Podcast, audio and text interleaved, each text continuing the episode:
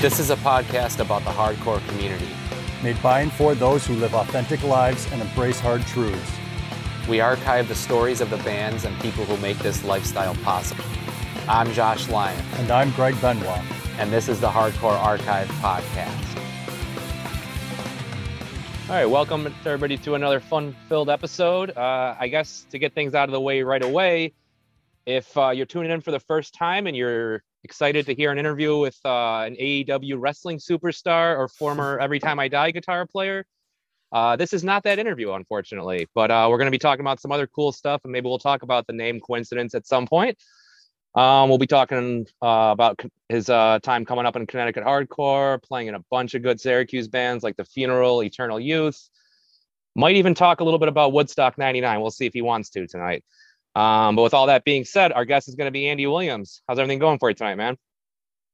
Uh, I'm doing well, and and yeah, you you uh, you mentioned it, but I was going to tell people uh, if they if they scan quickly at the notes. Uh, apologies, I am the less prominent Andy Williams from upstate New York hardcore by far. Uh, so anyway, uh, but but maybe this will this will be fun regardless just as prominent to our listeners, I feel like, as the other one. Um, but I, I honestly was thinking about saying it at the end too, so everybody would listen through the whole thing and maybe wait for the mm-hmm. stories then and then realize. But you know, um, so yeah, we'll talk a lot about Syracuse. Like I told you before when we were texting, I'm really I'm really curious to talk to you about Connecticut and stuff though. So I guess we'll kind of start there. Uh, if you want to talk a little bit about like upbringing and just kind of like what like what led you to uh like hardcore and punk in that area, you know? Sure. Yeah, I was I was thinking about it and how I got into things and it and it was from a few different angles. So one was um, when i was a when i was a kid i actually i would watch movies and it was a common trope in 80s movies where there would be like some chase scene in new york and then they would go through like a club and it would be a punk club. And i remember even as a little kid being like what is that? Like i want to know what that is. That that like I, I, I don't want to follow the plot of the movie. Like let's just hang out in this club. This this just seemed like a cool thing. So um, i was always kind of drawn to it. And then i remember like there were like some time life books or something around my house and they showed 77 london and just like sex pistols and that scene and i thought that was interesting.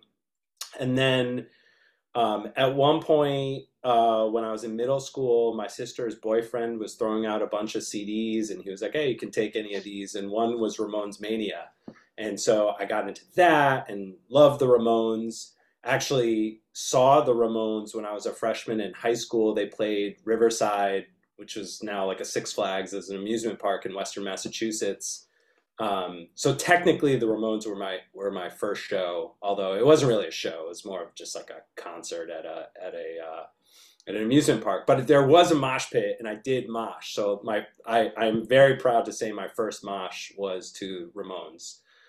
Um, and then uh, what happened was so like a lot of kids in the early '90s, I was super into Nirvana.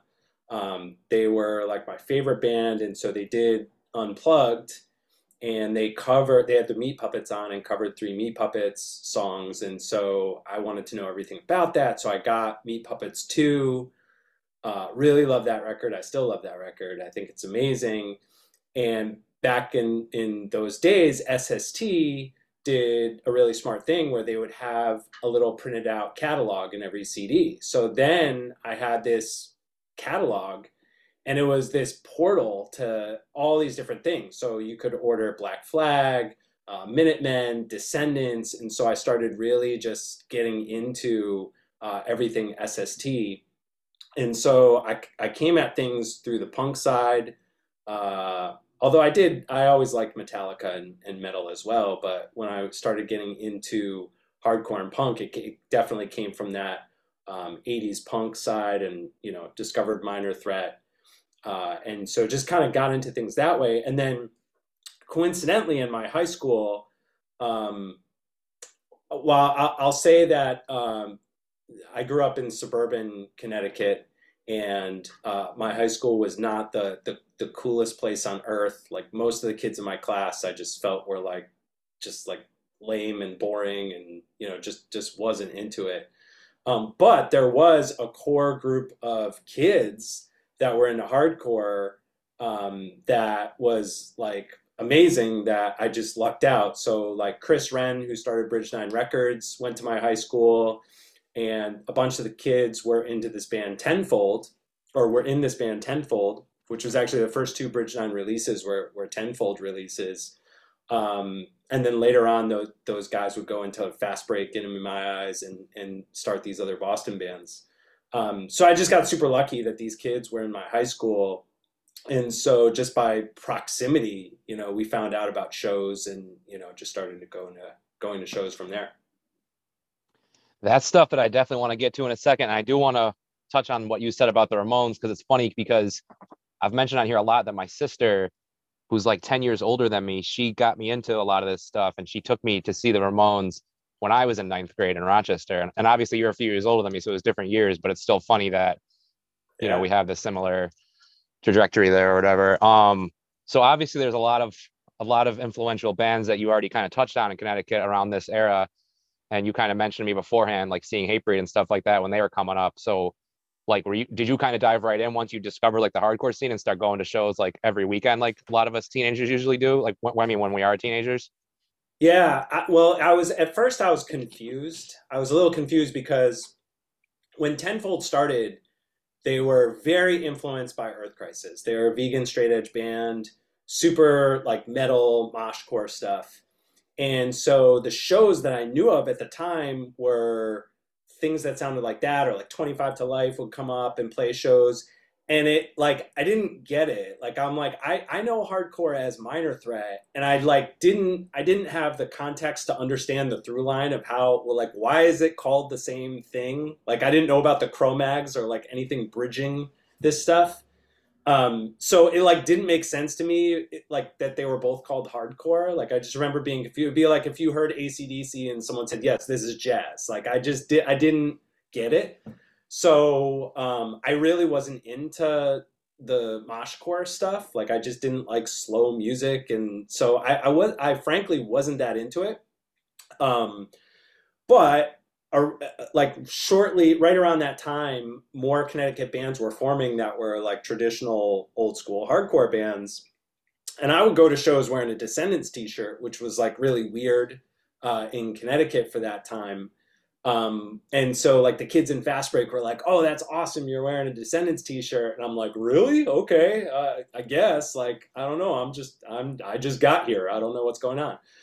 So I did like the faster stuff, um, but like more of the slower metalcore stuff. I just when I was in Connecticut, I wasn't really into, with with the exception of Hatebreed, because just like they were undeniable. Like everyone going to shows just couldn't help but be blown away by Hatebreed. I had the the Under the Knife demo on cassette, and it was just we like wore that thing out. It was just so awesome.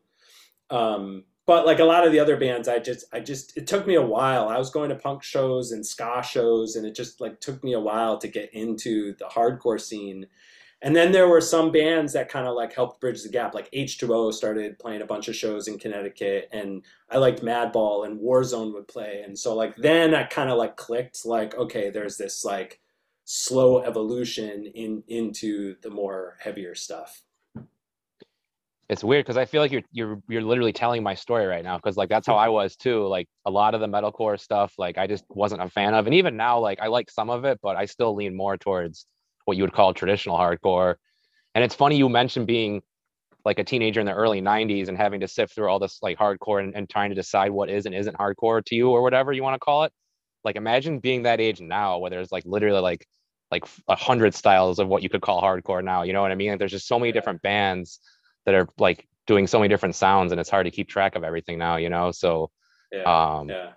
it's but crazy. Then, but back then there was like no Wikipedia. There was no like Spotify where you can see the the influences. So like without like knowing about the Cro-Mags or integrity and stuff like that, you it like literally it doesn't make sense like why these two things were called the same thing. Because my first exposure to hardcore was Earth Crisis and 25 ta Life, and it was just so 180 degrees from the stuff that like Black Flag and Minor Threat that I thought was hardcore. So anyway, did you um because I I don't remember exactly when you moved to Syracuse. Like, how many years like were you going to shows regularly in Connecticut for? I guess before the you ended up in Syracuse. Uh, A couple. I moved to Syracuse in the fall of '97 uh, when I went to college. So, um, you know, like 95, 96, I was going to shows in Connecticut, maybe a little bit before. Um, and then the summer of 97, and then I moved to Syracuse. And then obviously we'll get to all the bands that you played in in Syracuse and whatnot. Were, were you already like trying to start bands in Connecticut or like playing any instruments there or anything? Yeah, I mean, so I I played uh, uh, I played bass guitar, but I was never in a band. Um, and friends of mine had a band in Connecticut that I really liked, but they already had a bass player, and so I was just kind of like waiting for the opportunity to find people to play with. Um, and that didn't really happen until I moved to Syracuse. But I, I always uh, played music. I played saxophone in high school, and coincidentally, Luke Garro, who played drums in Fast Break and In My Eyes, was in my high school band. He was the drummer in the band. So like, you know, I, I could say, you know, I was in a band with Luke Garro, you know, in like 93, but uh, that, that, that was as close as I got. Did you ever try to play in any ska bands with your knowledge of the horns? We, yeah, we did. We did. My friend Chris and I in high school, we joined, I think we practiced like twice or something. And I played saxophone in this ska band. Uh, yeah, but it, it never got beyond like a couple practices. I feel like that's something you definitely wouldn't see now. Is like, I, and I, I don't know if it was totally like that in like Syracuse and Connecticut, but like '97 ish, like you would see like ska bands, a couple hardcore bands, and a couple punk bands playing here. You know, like I don't, I, don't think you would see a ska band on those kind of shows now, but it could be wrong. yeah, and it was interesting. There was a little bit of crossover.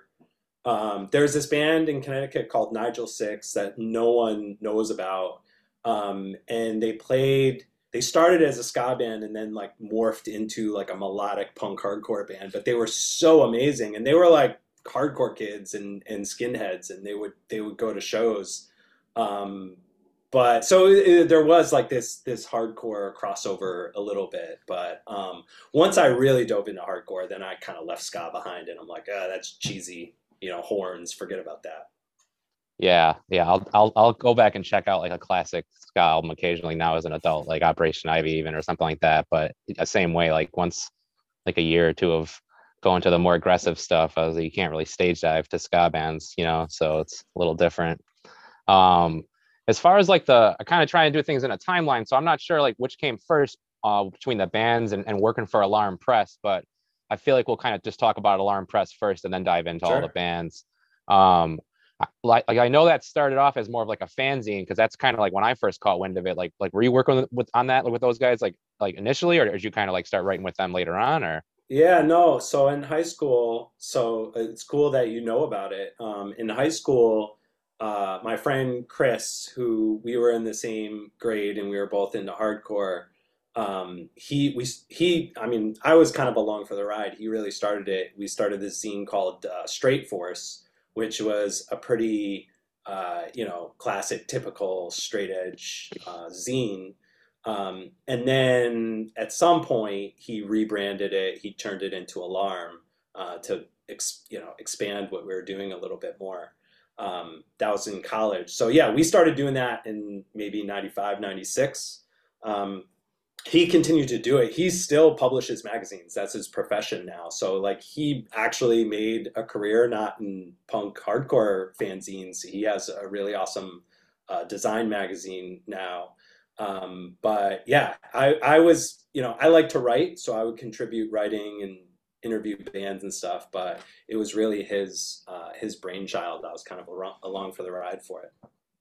It was cool though because like you had a lot of like consistent fanzines back then, but then there would be a couple like that one, and I feel like Hex had the like, like the, the glossy covers sometimes, and I forget what the dude superhero maybe the guy from Burn It Down and National Acrobat like they had one too. Like there was like like some pretty big zines for a little while where you could like like now it's so easy to find information about like hardcore and stuff, yeah. obviously, you know. But back then it was still that was like the last era like where you kind of needed zines. Like they're still yeah. around now, yeah. but you know, now I feel like it's more of like uh, I don't know.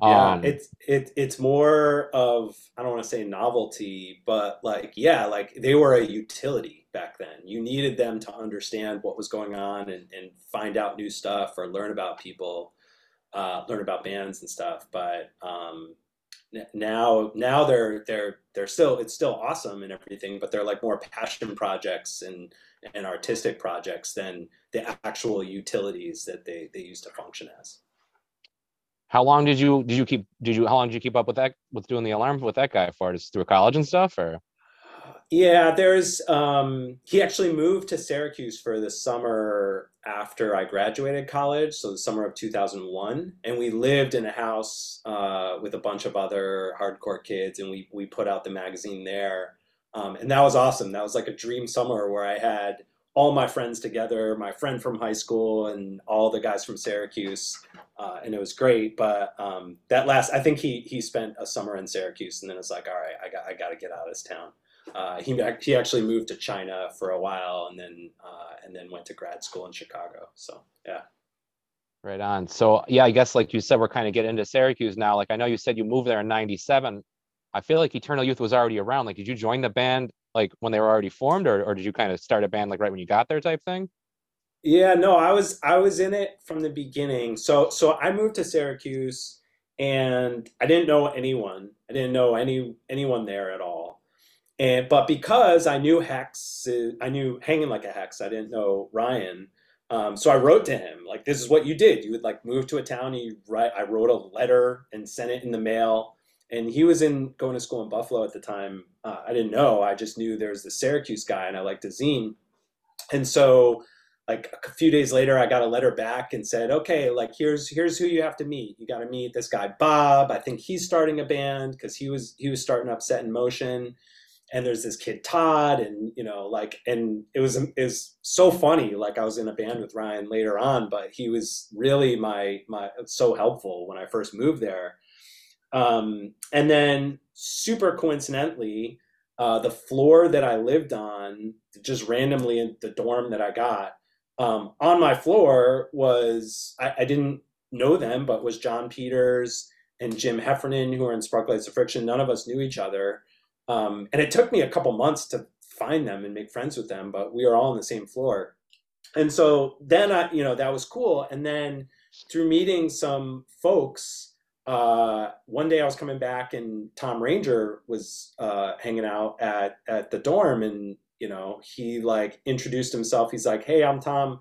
I hear you play bass. You, we're gonna start a band." And I was like, "Okay, all right." And Tom was like, always like right on it. He's like he had like his the you know pulling the elements together and and forming the thing. And so um yeah, so that was when Eternal Youth started. I think maybe he was talking to some of the other guys before, but um shortly after that we were uh we were we started practicing. So I guess kind of jumping back a little bit, you had referenced like your first like hardcore show basically being Earth Crisis. Like what were your thoughts like moving into the city for like at least four years where like it's the epicenter of all that you know? Yeah it's so so it's funny. So again i was like super into traditional hardcore and um wasn't super into earth crisis. Like later on i developed a deep appreciation for earth crisis.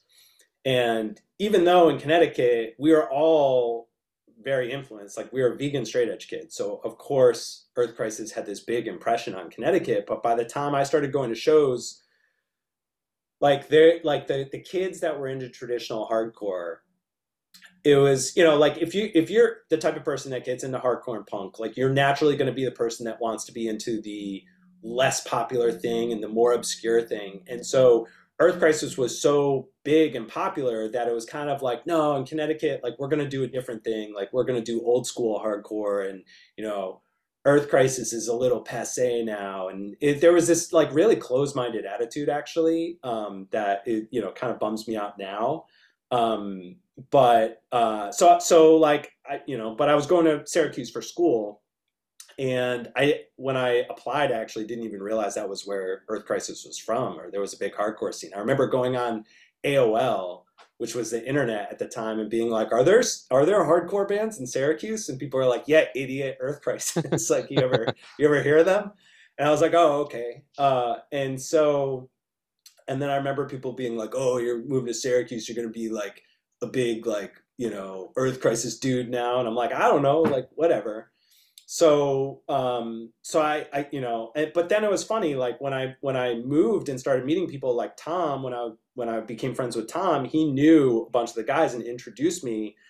And then I realized like these Earth Crisis dudes that had this rep of being these like vegan like humorless warriors or whatever they they were like the nicest most accepting down to earth guys. Like Ian Edwards worked at Syracuse, this juice shop on Marshall Street, and he was just like, "Oh, you're a hardcore kid, awesome! Like so nice, like right off the bat." And so that kind of immediately recalibrated, uh, you know, my my impressions of things. So um, over time, after I moved to Syracuse and, and just got exposed to more heavy music and heavy stuff, it really uh, opened or broadened my perspective a little bit, and I got a lot better um, uh, appreciation for for heavier music. But when I moved there, it was just like, nah, man, I don't. All youth of today, that's all I want. Like, I, I got no time for this. So, and I guess, so was that kind of what you were hoping to do with starting a band with like Tom and them? Was something more traditional then? Like, was that was that kind of like the idea when you started talking to them about starting Eternal Youth, or? Yeah, yeah, totally. I still, I'm not really sure how Tom, he like got wind of me or something that there was this kid who liked old school hardcore. I think maybe so I'd like met Grant through Jim and like we hung out one time and like I was stoked because Grant knew about all the old school stuff and he and like I was it was kind of like a weird like there just wasn't a ton of kids into that stuff in Syracuse. And so somehow Tom knew about me or or maybe I introduced myself and said, "Yeah, I'm into Youth of Today" or something. And so that that was kind of what he wanted to do uh, as an alternative to you know the the like slower heavier stuff that was going on in Syracuse. But yeah that I mean that was the idea. I wanted to play fast hardcore music. And I think I feel like I've talked to well I think it was later with the funeral too with you guys kind of ushering a new era but I feel like you guys were kind of trying to do that with starting Eternal Youth too with like kind of and not not like like like you were saying like not like obviously Earth Crisis is another victim, and those bands are good and stuff, but just kind of going a different direction, you know. And uh, obviously you had Set in Motion too around the same time, you know what I mean? So um, was that kind of like a band you guys were playing with a lot too, or? Yeah, yeah. I mean, I love. So again, I, I met Bob and it was like, hey, I want to be in a band, and he was like, oh, well, I I just started this band and we we've we've we've got a whole lineup. Audrey was playing bass, so I was like, okay, well, I missed I missed my shot, and then I was friends with Jim and Grant. Um, so I was fan number one, you know, moshing to them at the, you know, their first show and stuff. And then, yeah, I mean, Eternal Youth was a little bit different. Um, but yeah, I mean, that, that, that was the goal was to just do something a little bit, a little bit different. I think there was so many heavier bands in Syracuse and, and in upstate. And so it seemed like a little bit of a niche, like an opportunity to just do a, a different type of thing. And it, it fit with what I wanted to do. So I guess this would have been uh was, was this your first time playing on recordings then or, or did your like yeah. your high school stuff none of your high school stuff fucked around with like four tracks or anything? Uh, I mean, we might have recorded some stuff on four track, but real, yeah, yeah, Eternal Youth. We went out to uh, Watchman Studios and recorded, and that was like a brand brand new experience uh, for sure. Yeah, Doug White's come up on here you know, we're up. I don't know what this is going to be. Maybe 115. I feel like he's come up on on the podcast at least half the time. You know, I, I can only imagine. Yeah. Yeah. He's, he's the guy. Yeah, he's he recorded. I mean, he's still like people still go to him now. Like Greg, Greg, who I run the podcast with, he's in a new band, and they went and recorded with him recently. You know, so to this nice. day, people still, yeah. So, um, but I guess when did like when did like Rochester come into play for you? Like when did you realize that that there was like this scene like an hour and a half away and like those guys were kind of all like tight knit with those guys too? Yeah, so I well like right away, our Eternal Youth's first show was in Rochester. Um, we played with Break of Dawn and I think like another victim played that show. Um, but yeah, so so from the beginning, um, and some some people knew the dudes in Break of Dawn. Um, and uh, I think maybe the second show we played was Standfast, and uh, and so right away I felt like there was this connection because the Rochester kids were were more uh, like felt more like kids I went to shows with in Connecticut. Like I just felt like I vibed right away. I love Standfast. Like I you know saw them and I'm like it was it was really apparent really early on how how great they were and how awesome of a frontman Rory was. He just like naturally had this charisma and energy. So I really liked Rochester. I felt like it was a super awesome, posy, down to earth scene. Um, and then that continued.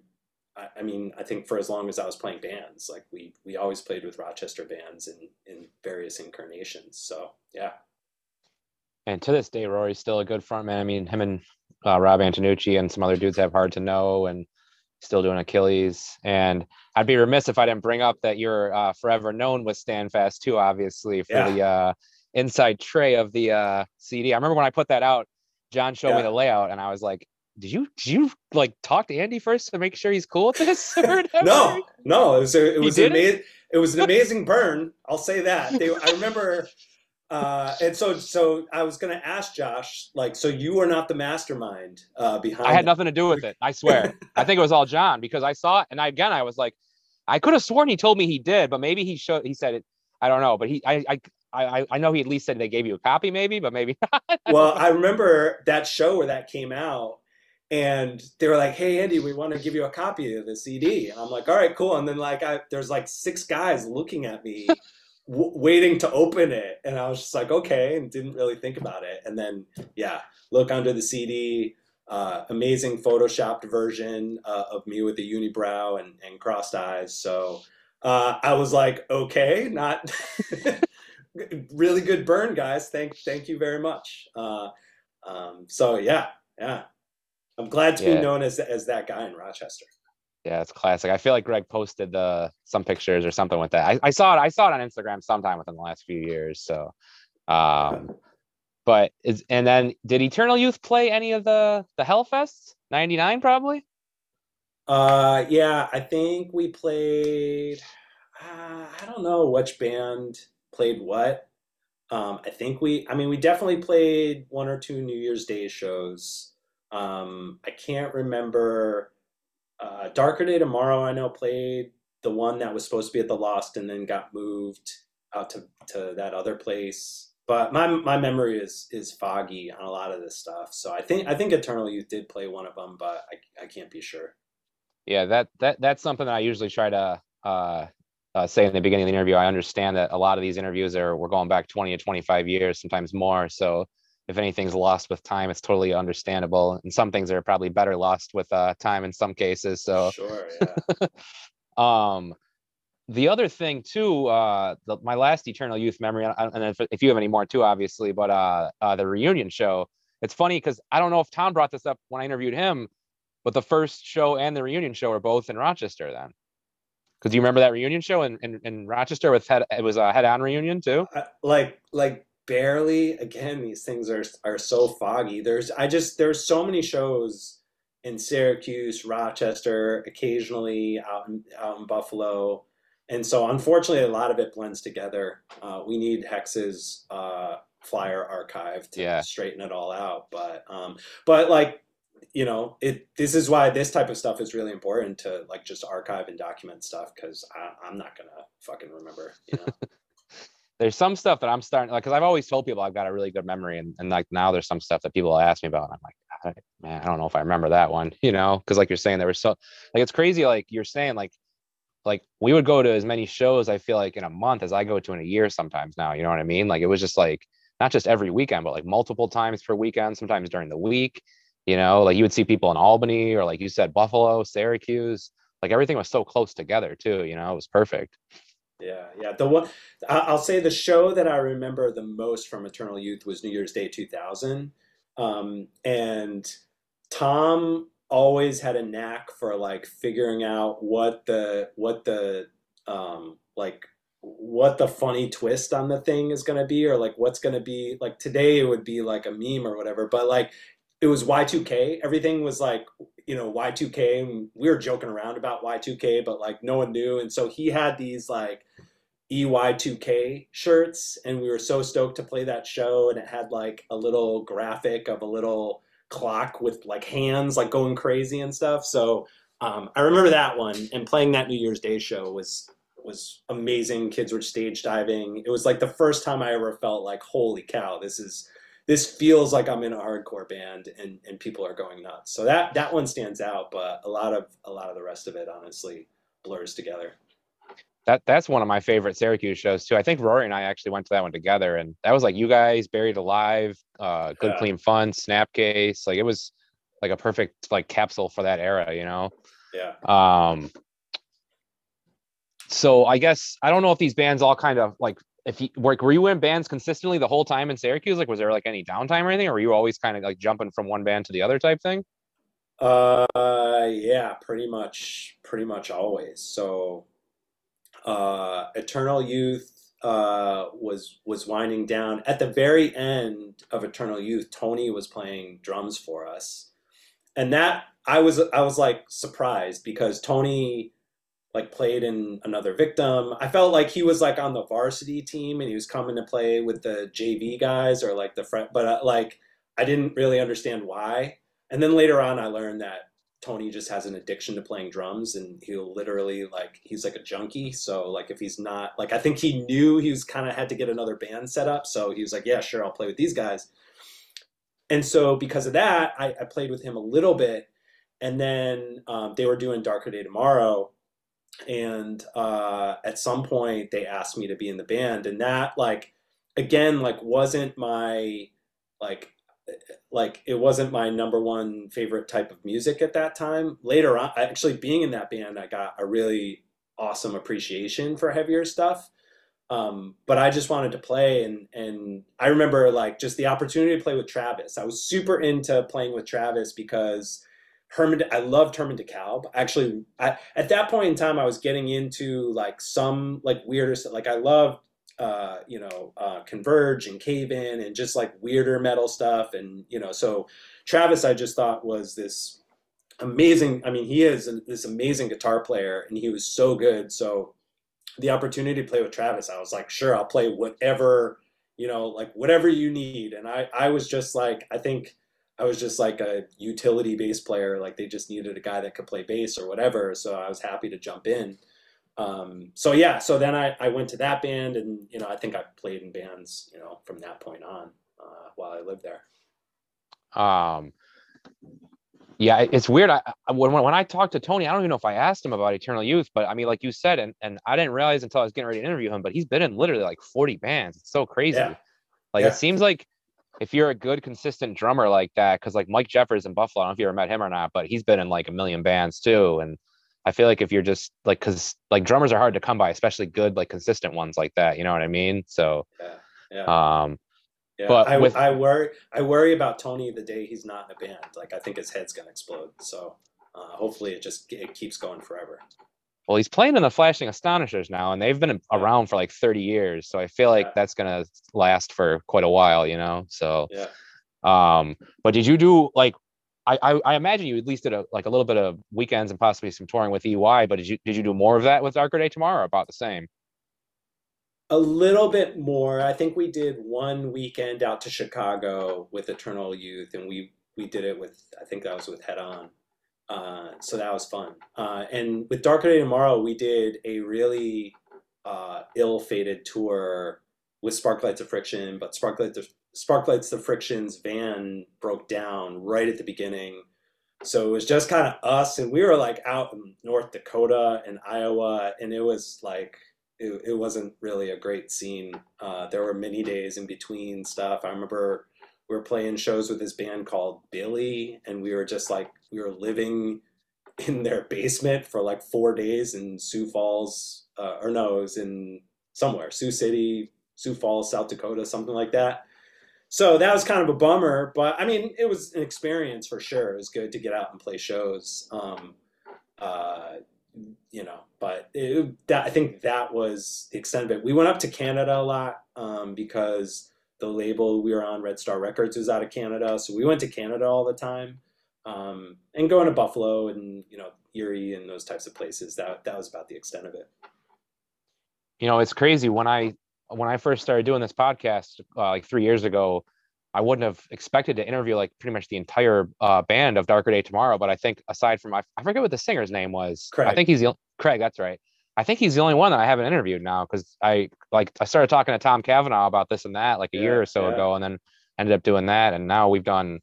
I mean, we've done a shitload of Syracuse interviews too. I mean, obviously you're kind of more like a mixture of both, you know, but um, you know that that that's yeah. that's crazy. Um, so collect, did you collect all the box tops? Get them all. if you get if you get a chance, talk to Craig because he is one of the most hilarious people uh, you'll ever talk to. I haven't talked with him in probably 20 years, but I'm sure he's still just as hilarious. Yeah, I would love to interview him, and, and it's crazy because he's like the like I never really knew him all that well. Like I, I didn't really know Tom all that well either before like doing the podcast and stuff. So that's what's been fun about doing this. Like it's people like I either haven't talked to in a long time. It's cool to catch up with, or like sometimes like just getting to know people better is fun too. You know, or both. Yeah. Um, so um, did uh, I guess I, I mean I, I think I know personally the story, but like, did did the funeral kind of come along from like people being in Darker Day Tomorrow type thing, or? Yeah, I, so I think like Darker Day Tomorrow, it was I don't know, I think it was kind of winding down, or we kind of knew like, hey, like eh, was, things are going in different directions or whatever. Um, and eh, like we wanted to do like a side project with Grant and um, Peters was actually in the in the funeral at the very beginning, and so it was kind of this Darker Day Tomorrow, Sparklights the Friction side project. Um, and I mean, I view it as Tony like has this sixth sense. He, you, you know, if a band's to break up, he has to have another band ready to go. Uh, and so I think he kind of maybe was reading the tea leaves a little bit and was like, okay, I need a safety band in case uh, Day Tomorrow goes. So I think that's kind of like was was the beginning of it. But there was some parallel, uh, some parallel period. But I like the funeral was right up my alley. So that was like I, I joined Darker Day Tomorrow just basically to be in a band and an opportunity to play with Travis and, and these dudes. Um, but it wasn't like you know it's funny now i love crowbar and i love like all this stuff that that we were trying to do uh, but at the time i had no idea. Um, but the funeral was like right up it was like fast and aggressive and noisy and you know heavy um, so so i was super stoked uh, to, to start that up. Yeah and i feel like i've said it in again having interviewed most of the people from that band too i feel like i don't think it was during hex's interview but i feel like one of the other people like I know you guys, like you said, you had a different singer short short period of time for that band, but like I feel like that's like the perfect band that I picture Hex singing in. You know, a band yeah, like The Funeral. Yeah. You know. Yeah. And. Yeah. No, um, I mean, it it was we, we so he like tried out, and I had I don't I might be making this up. I hope not, but like I had heard that like oh before he had tried out for Dark Day Tomorrow or or some other band that people were in, and they were like, yeah, yeah, Hex, awesome dude, but like not cut out for this and he tried out for the funeral and then like completely blew us away. Like it was so awesome where like like this is this is so great because hex was a fixture in the scene and you know he was booking all the shows at the westcott at the time and you know had obviously had a lot of awesome things to say like because he was just writing all the time and we knew so it, it was it was it felt really meant to be. Yeah and what's weird is i feel like I'm not going to make this mistake this time because I've interviewed most of the other guys in the band, but I feel like every time I asked them, I was always like, "Oh yeah, you guys did a lot of touring, right?" And they would always be like, "No, we did a couple weekends here and there." But for some reason, to me, it seemed like you guys were always playing shows, though. You know what I mean? Like, we're always playing local shows, but yeah, I mean, we we knew going into the band that um, our, we didn't have huge ambitions for it because we just knew, like, you know, Tony, you know, was was working jobs and you know get you know people were getting more serious. And so it was more of just a passion thing. Like we didn't have any delusions that we were gonna get signed and go on big tours. And um, so we just really kept our ambitions in check and just you know lived within the constraints of of what we knew we could do which was a lot of local shows but we still practiced all the time. So i feel like we really made the most of of the shows that we did play. Um, and I don't know, maybe when you're not trying as hard to do something bigger, it's just more natural. And, and I felt like that was the most, um, uh, I, I don't want to say professional, but it was the most like solid out of all the bands I've been in, in terms of us just like having clear vision and executing on it. And one thing you're saying about like not having any like not not not thinking you guys are going to be like this big band or anything. It makes me think kind of back to what we were talking about in the beginning of the interview about like you kind of trying to seek out like the bands that weren't as popular and stuff like that. Like, so this is the kind of period of time in hardcore where like things were kind of getting more like mainstream for lack of a better word, you know, with like MySpace and like bigger tours and stuff.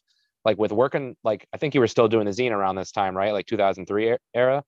Were you still working with those guys on that, or, or not so much then? Yeah, may, maybe I, I mm-hmm. think so. Um, but you know, honestly, I w- I wasn't. Yeah, I think I was graduating college and then had graduated college. I can't remember the exact time period, but like while I was in school, I knew like I was just focused on school. I'm I'm here yeah. to get get an education, and you know, I wasn't going to drop out of school to go on tour or, or anything like that. Um, so I, I didn't, my, my goal, my ambition wasn't to be in like a huge touring band, not that. And I also knew I'm not like this amazingly talented person that was just going to be able to pull that off. And so it was just never, uh, it was just never a goal for me. Um, and actually like one of the things that when I, when I think about hardcore and what draws me to hardcore is in, in like, I, I think about this when I go to shows still is it seems so irrational.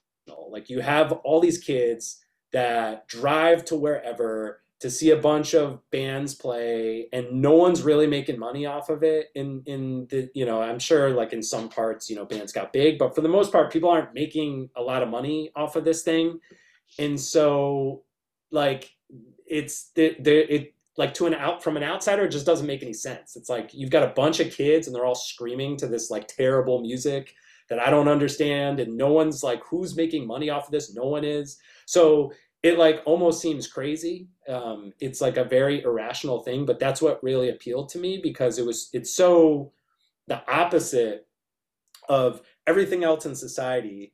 Like we live in this hyper capitalist society where like every interaction is monetized and is a financial exchange and that's like what seems normal is if you have an exchange with someone there's like some sort of financial thing. And like hardcore is just a way to just like wipe that out and uh, people are doing it because they love to do it. And like that's how i always felt. Like it just wouldn't even make sense like if this turned into for me anyway if this turned into a job or or whatever. It just wasn't like in my realm of what i wanted to do with it. Like I knew I was, you know, I was going to go to college and probably get some other job or something. And then this was going to be just a thing I, I did on the side. So anyway. I was going to ask you also like about how you felt about like the bands and like stuff like that with hardcore getting more popular at the time. But I think, I think your answer to the, to the previous question kind of answered that at the same time. But if you have any other thoughts on that too.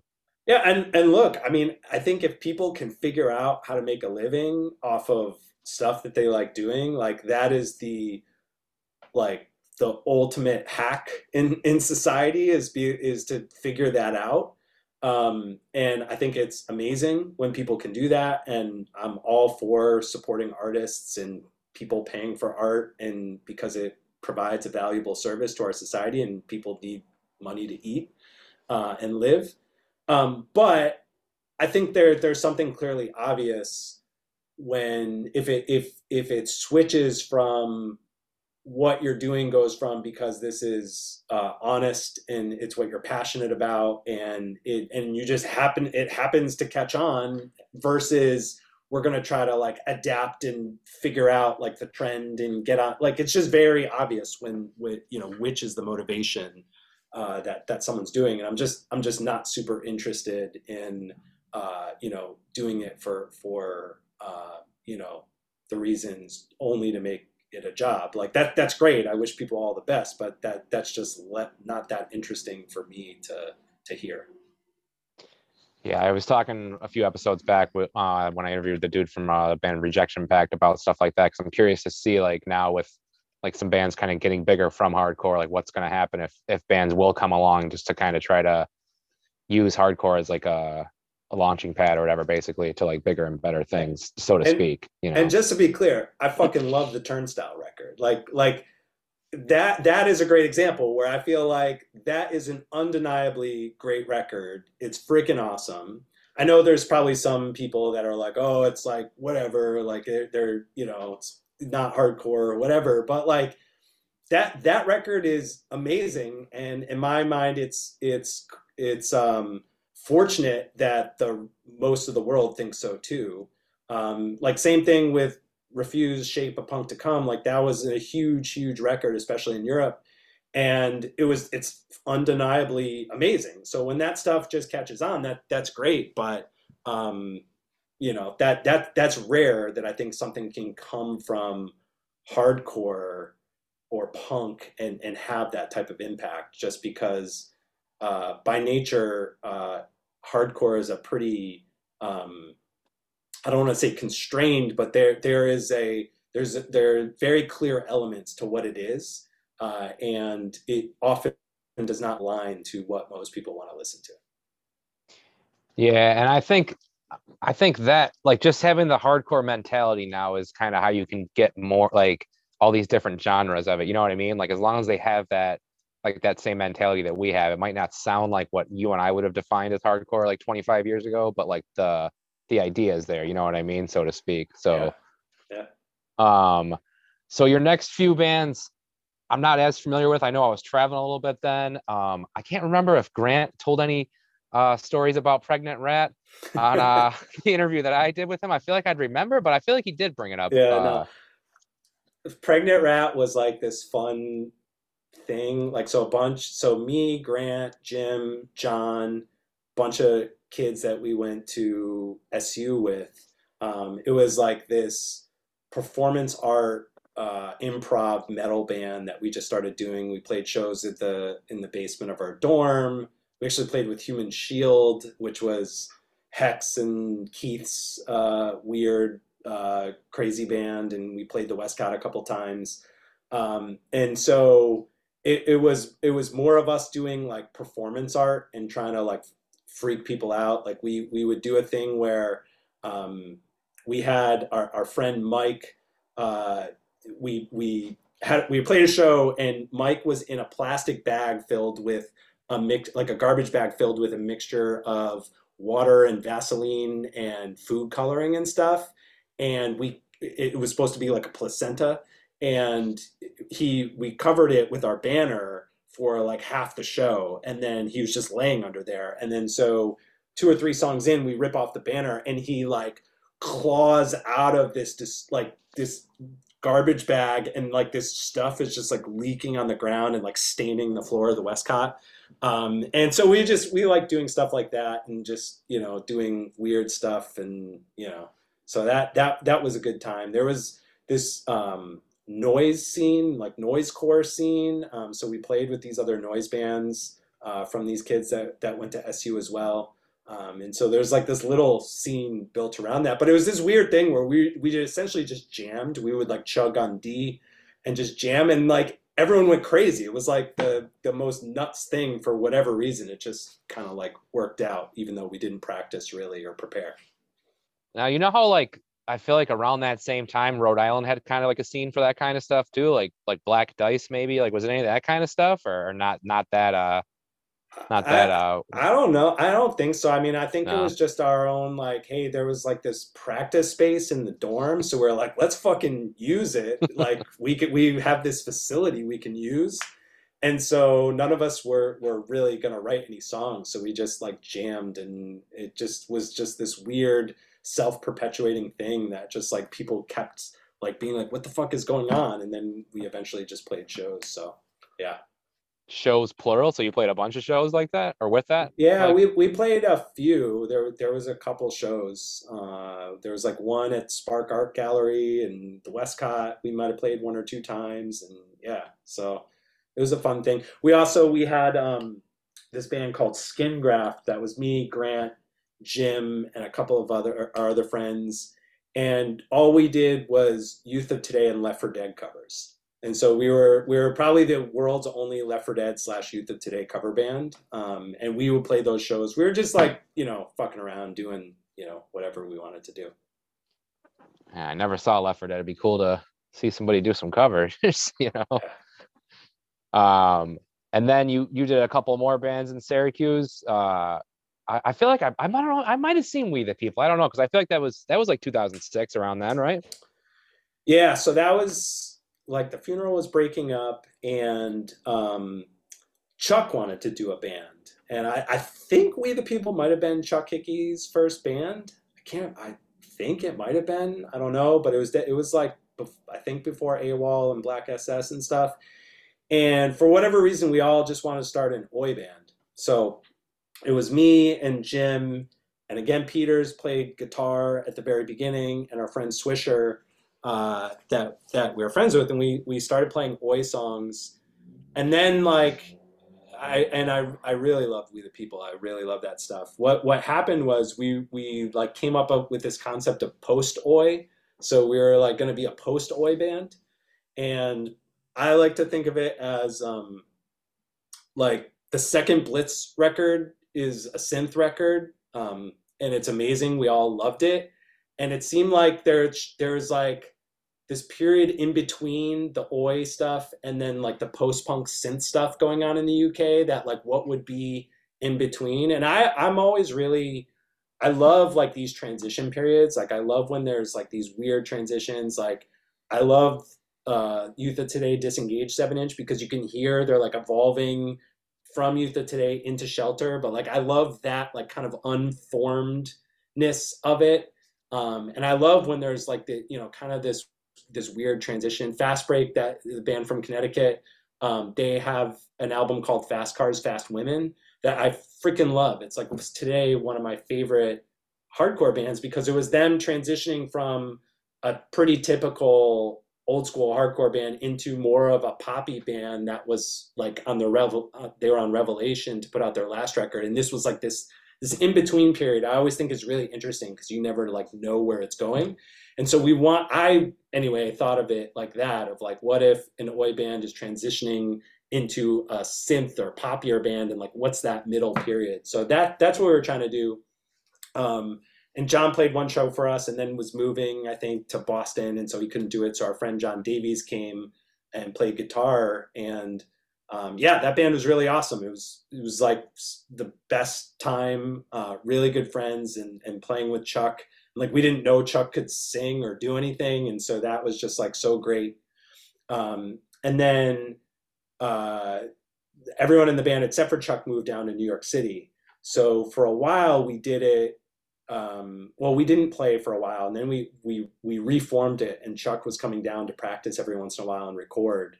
Um, and so we did that for a little while, and then eventually uh, Chuck was uh, going out uh, leaving and going to Chicago and, and California and stuff. And um, so we we kept doing another version of that band called Urchins of the Night, which was like the same band but just with all of us sharing vocals. So that was so that continued actually from Syracuse into when we moved to New York. Are you are you keeping up with any of these like modern, I guess you'd call them oi bands like Violent Way, uh, even like the Chisel or uh, Conservative Military Image at all, or? Uh, I, I, am not. None of those bands uh, I'm super familiar with. Um, but you know, maybe I'll check them out. I like to. I, am always yeah. checking out new stuff. But um, I find, you know, I just I don't know if it's growing up or whatever, but I find myself listening as a percentage less to hardcore and punk music and more to just other things. Um, so probably not totally on the up and up with with everything going on. Yeah, I mostly listen to podcasts, and then if I'm getting ready to interview somebody, I listen to like a lot of the stuff that they did. But of those bands that I mentioned, Conservative Military Image is like the to me the best because they're like, I mean, the Chisel does it too. They blend like hardcore and punk and oi, but like I don't know that that Conservative Military Image band. It's like something about them is just like they're. I want to see them live. So I feel like it'd be a really crazy like like live show or whatever. So, cool. um, have you played in any bands, any other bands like since you've been in New York City or anything, or? Uh, no, that that Urchins of the Night uh, project we did was like the last thing I I played with. Jim Jim always is doing solo stuff, and so I think I played one or two shows just kind of backing him up. Um, but yeah, I haven't. It's uh, uh, it, it's harder as you get older and you, you're working 40 hours a week and you know there's a million other things you're responsible for it's just it's just really tough uh, to kind of devote the time that I think it really takes to to do a good job and and do something you're proud of. So uh, just haven't done it in a while. And whether it's hardcore or not, I'm sure you've probably seen at least a few uh, noteworthy shows or concerts or gigs or whatever you want to call them uh, in New York City. Yeah, yeah. I mean, well, when I moved down, um, so it's interesting. Like, um, I, I always wanted to live in New York, so I knew I was going to end up in New York. It, but I was it was very different than Syracuse. So like Syracuse being the size city it is, it, it very much felt like a family. Like everyone knew each other. Not everyone got along, but it's like you don't get along with your whole family and you know whatever. But like there was this kind of like regardless of what people think of each other, like we are a scene and everyone knows each other and and um, it's it's it's really nice. And you move to New York and it's so big and there's so many different scenes and so many different things going on and people are coming and going and there's just no like that community feeling just i i just didn't really see it. Like i didn't really meet people. It wasn't it wasn't the same type of thing. Um, so there were a ton of awesome shows. Um, we go to abc no rio all the time. They were doing a ton of shows when when i started going. And then that was the end of cbs so there were all these amazing legendary shows happening at CB's and I've seen so many so much good stuff uh, at CBGB's towards the end, which was which was really awesome. Um, so the music I saw was was really great, but I feel like the the feeling of Syracuse and, and Rochester and you know these these scenes in these communities, I just I just never got again after after I left. Yeah, it's got to be tough in a big city like that with there being so many people. Even like in the scene, there is probably like you know I mean, I've been to two shows there, and they were like, I mean, they're one of them was a Black and Blue Bowl show, so obviously there's gonna be you know a shitload of people there, but it just it's like a bigger thing there. You know what I mean? It's not like, yeah, I don't know if they have any like community center like I, I know like you said, ABC No Rio is kind of like a DIY type thing. I, I, yeah. That closed a few years ago, though, right? Yeah, they had to they had to move. I think they're they're opening up, uh, or they've been trying to open up a new space, um, but re- getting real estate in Manhattan is not the easiest thing. Um, but yeah, ABC No Rio for sure is like the closest thing to Westcott. Um, and they're they're like we the people played there. I was super happy to play shows there. That was kind of a dream. Um, so yeah, but um, it's just there's so many people. It's just hard. Like it just doesn't feel like that that local feeling uh, where you you kind of know most people. Um, it's just and it's it's like disorienting almost where you can go to a show and you are looking at a bunch of, punk hardcore people and you literally don't know any of them. And it's this weird feeling. It's like how can i see this many punks and not know any of them? It's just it's you know but that's that's how big it is. I remember in 2006 i traveled across country to probably like seven or eight cities from like northeast and i ended up in denver for a few months and then you know out to california and back. But like the second or third city was new york city and I didn't travel that that wisely. Like I had all my shit on me pretty much because I didn't know if I was coming back to Rochester. So I just had like a few boxes in my hands and like a big like back like camping backpack on my back and maybe like one of those rolling suitcases. And I'm trying to walk through like uh one of the main like subway stations in New York City to get to Brooklyn with all that shit like during like a peak hour and like no one's being friendly. They're all just like literally like pushing right through me. And it's like you're used to being in Rochester where it's like people give you a dirty look if you have that much shit, but they're not gonna like literally push you out of the way. I was like, holy shit, this is a totally different like universe, pretty much, you know. So, yeah. well, what what I, what I like to say because people talk about you know how pushy New Yorkers are or whatever is like this is people's commute. You know, like if you go out to L.A and you're on the 405 or whatever. I don't know what the name of that highway is. I think that's it. And you're like going 20 miles an hour looking around. It's, it's like people are going to be like, "What the fuck, man? I'm trying to get to my job." So I like to think it's it's the same thing in New York. But um, but yeah, the overwhelming amount of people is in just like every no matter what you're into, there's just like always going to be a ton of people. Um, so it you know it was tough to to like find people. Like I actually did my my wife uh, was you know I met um, through punk and hardcore in New York, and so like that is obviously I'm very thankful, and um, she keeps me honest and keeps me going to shows and stuff like that. Um, but you know, other other than than her and a couple of other people, it was just it was just really tough to feel like uh, you know it, it was a scene like I was used to. Yeah, um, I think that that's most of the topics that I had. I don't know if there's anything that that that we missed on or anything. I do want to say I don't know how much of the story you want to tell. If you don't want to tell any, that's fine. But I do want to at least put in the episode that one of them, like I think you're somebody we would have interviewed eventually, but like the the, the way this whole thing came about is Hex had posted something about I don't know how Woodstock came up in conversation, or maybe I just brought it up. But I was like, yeah, somebody should have Andy Williams tell that story of how he snuck into Woodstock 1999 because it's the coolest story.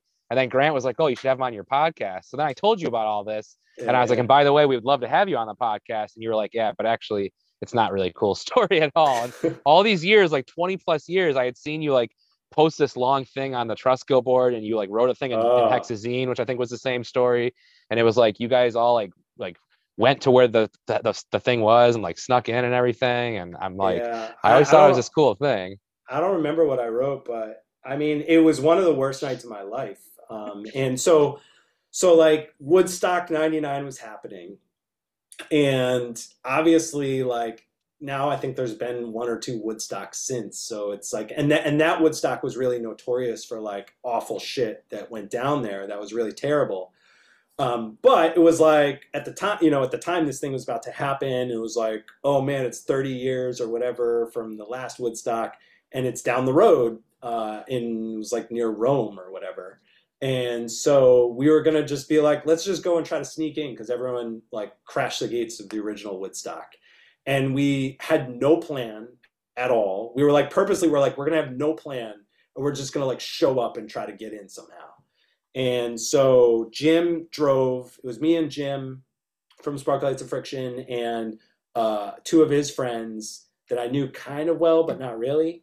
Um, and so we just, we just rolled in and like through like a series of uh, just figuring things out. Like we walked through the woods and then there was like this, you know, like we could hear, we were just like walking to where the music was and this kid at one point was like, "Hey, I can show you the hole in the fence. That's where you can get in." And then like we went in, and then like had to sneak through, and someone bribed a security guard or something. Um, and I remember actually going through that fence. Bush was playing because I remember like Glycerine was playing. I'm like, all right, okay, I guess we're in it. This is the thing. And then when we finally got in, Moby was spinning. So I was like, all right. And then it was kind of like, well, what do we do? Now we're in and it was just like I don't know. And then somehow we got split up, and and me and this dude and Jim and this other guy like we we went different ways or we got split up somehow. And Jim was my ride. He was like all of our ride, and so we didn't have cell phones. This is there's no cell phones, so we are just like trying to find our ride in this fucking hellscape of you know tens of thousands of douchebags and uh, it, I remember just being like, "This sucks. We're like a 45 minute drive, and I don't know uh, how we're gonna get home." Eventually, we left. Like that morning, I was so tired. Like we were up all night. I fell asleep on the cement of like a strip mall, like sidewalk, and it was just like terrible. And then by some act of the gods, I saw Jim walking through this parking lot and was like, "Oh my god!" And then we like met up and were able to drive home. But it was a really fucking stupid thing to do, especially without cell phones, and then just getting split up. Um, but I, it, it just the whole thing felt terrible. And then like, like shortly after the news came out about like all the terrible shit and like you know people were getting assaulted and all this awful stuff that went down. So I kind of like was like, yeah, that was pretty stupid. But anyway, yeah, that that's what happened.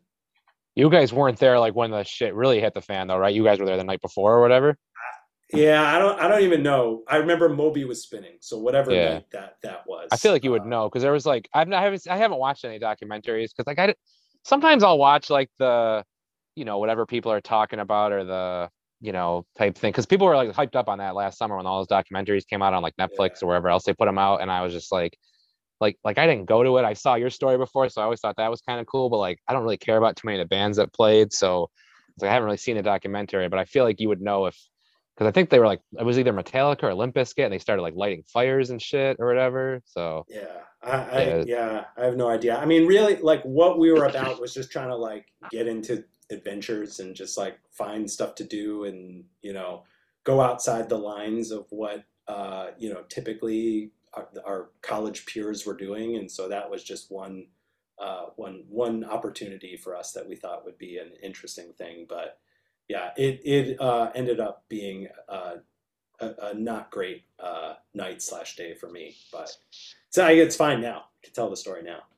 Yeah, the things the things we had to do to entertain ourselves before TikTok yeah. and everything else that people have to keep themselves occupied with now and whatever they're going to have in 20 years you know it's yeah it's a lot, a lot different um but i guess kind of starting to wrap up is there anything we missed or anything or i know like a constant theme we've talked about is like community and stuff like that within hardcore like is there anything else that you'd want to have like in an interview about like hardcore and stuff like that or yeah no i mean this is this is fun i just you know thanks josh this is like um a, it's fun to talk about this stuff and i'll just say Syracuse is really special to me, even though I haven't lived there for uh, 20 years or 19 years or whatever. Um, and so, so in Connecticut, like my parents don't live in the town that I grew up in. I, you know, the house I grew up in isn't there. Like I have to go to a different place. So I really like the closest thing I have to feeling like I have a home is Syracuse because a lot of those places are there. I can go to Alto Cinco where I worked for years, and you know these things still exist. Um, and so Syracuse is really special to me because it it feels more like a home than probably anything I have. Um, so I I need to get back up there. It's been way too long since I've been there. Um, but it's just it's just a really special time, and you know I know I'll be friends for my entire life with uh, people I met. Um, fortunately, when I lived there, and it was a, a really special thing um, during those years. I'm sure there's awesome stuff happening now as well, and things always go in waves. But um, I'm just I feel really fortunate uh, to have been there at that time and playing the bands and people that I got to play with and see, and you know it was it was great. The Hardcore Archive podcast is Josh Lyons and Greg Benoit with creative support from Rob Antonucci. This podcast is a product of the Rochester Hardcore community. Theme song provided by Stand Fast. Visit Hardcore Archive Podcast on Linktree to listen to past episodes. Follow Hardcore Archive Podcast and Enterprise Hardcore Podcast on Instagram for updates. If you have an idea for an episode or would like to have your band's music featured during the closing credits, please contact us at hardcorearchivepodcast at gmail.com.